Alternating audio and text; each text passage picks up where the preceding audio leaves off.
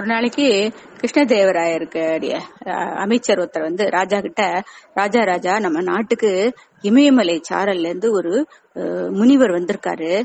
அவர் வந்து ரொம்ப நடந்தது நடக்க போறது எல்லாம் அவருக்கு தெரியுமா? அவர் நம்ம நாட்டுக்கு வந்து நம்ம சிவன் கோயிலுக்கு பக்கத்துல இருக்கிற ஒரு அரச மரத்தடியில உட்கார்ந்துருக்காரு. அவருக்கு வந்து நீங்க நமஸ்காரம் பண்ணீங்கன்னாக்கா அவர் வந்து உ- உங்களுக்கு வந்து நல்ல அனுகிரகம் பண்ணுவாரு. அதனால உங்களுக்கு எல்லா நல்லதும் நடக்கும். அப்படின்னு அந்த அமைச்சர் சொல்றார்.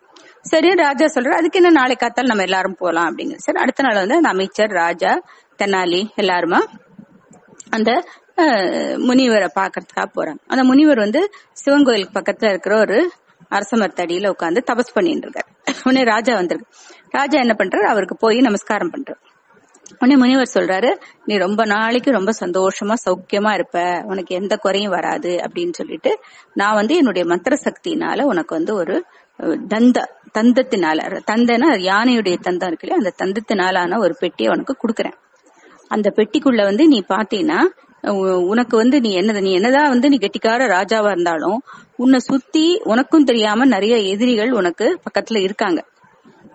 அதனால அவங்கள யாரு என்னன்னு அடையாளம் காமிக்கிறதுக்கு தான் இந்த மந்திரத்தினால மந்திர சக்தினால நான் இந்த தந்த பெட்டியை உருவாக்கியிருக்கேன். இதை நீ திறந்து பாத்தீங்கன்னாக்கா இதுக்குள்ள இருக்கிற கண்ணாடியில உன்னுடைய எதிரி யாருன்னு தெரிவான்.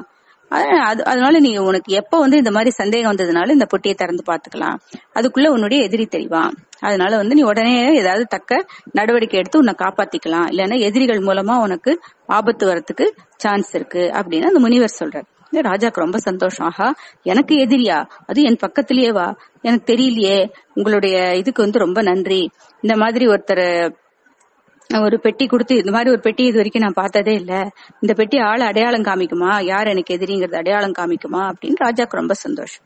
சோ அவசரமா போய் ராஜா திறக்க போறோம் அப்போ அந்த முனிவர் சொல்றாரு அவசரப்பட்டு திறக்காத.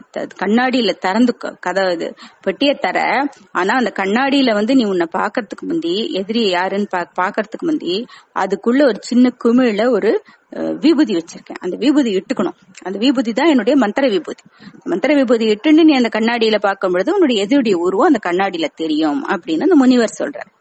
உடனே அவர் தெனாலி இருக்கார் இல்லையா? அவர் சொல்றாரு அவர் ப- உடனே டக்குன்னு ஒரு பெட்டி எடுத்து அந்த முனிவர்கிட்ட கொடுத்து முனிவரே அந்த பொட்டியை வந்து எங்க ராஜா திறக்கிறதுக்கு முன்னாடி இந்த பொட்டியை திறந்து நீங்க என்ன இருக்குன்னு முதல்ல பாருங்க அப்படின்னு அப்புறம்தான் ராஜா அந்த பொட்டியை திறப்பாரு அப்படின்னு சொல்லிட்டு தெனாலி அந்த முனிவருக்கே ஒரு பொட்டியை கொடுக்குறாரு.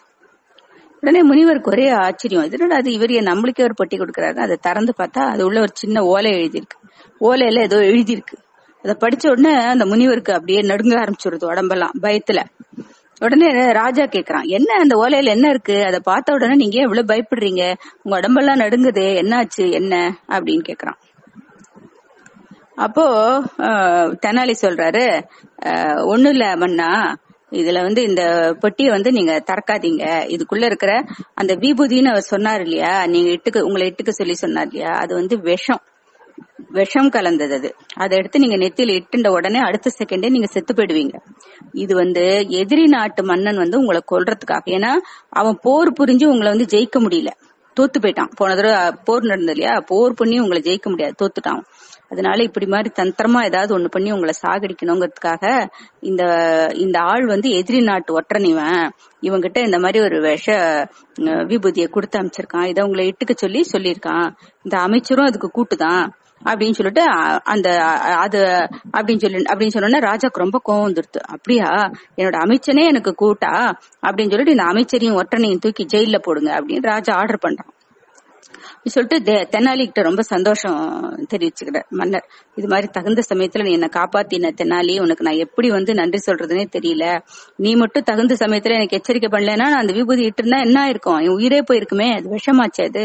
நீ எப்பேற்பட்ட ஆபத்துல இருந்து காப்பாத்திருக்க அப்படின்னு சொல்லிட்டு நீ உன்ன மாதிரி புத்திசாலியான ஆஹ், மக்களை நான் பக்கத்துல வச்சுக்கிறதுனாலதான் நான் வந்து நிம்மதியா இருக்கேன் அப்படின்னு ராஜா சொல்றான். சரி அந்த ஓலையில என்ன எழுதி கொடுத்த அப்படின்னு கேக்குறான் அதை பார்த்து அப்படி பயந்து நடிக்கினாரு அவரு அப்படின்னு. ஒண்ணும் இல்ல உன் கூட வந்த மத்தவங்களெல்லாம் நாங்க புடிச்சு ஜெயில போட்டாச்சு. நீ ஒத்தந்தான் பாக்கி அப்படின்னு அதுல எழுதி வச்சேன். அதை கேட்டுட்டு தான் அந்த அதை பார்த்துட்டு தான் அந்த ஆள் நடுங்கின்னு இருக்கான். ஆஹ் அப்படின்னு தெனாலி சொல்றாரு. உடனே ராஜாவும் தெனாலியும் சிரிச்சுக்கிறாங்க சிரிக்கிறாங்க. பயங்கரமா சிரிக்கிறாங்க. ஒரு வழியா அப்படியே ராஜாக்கு ரொம்ப சந்தோஷம். தெனாலி தன்னை காப்பாத்திட்டான். ரொம்ப சந்தோஷம்.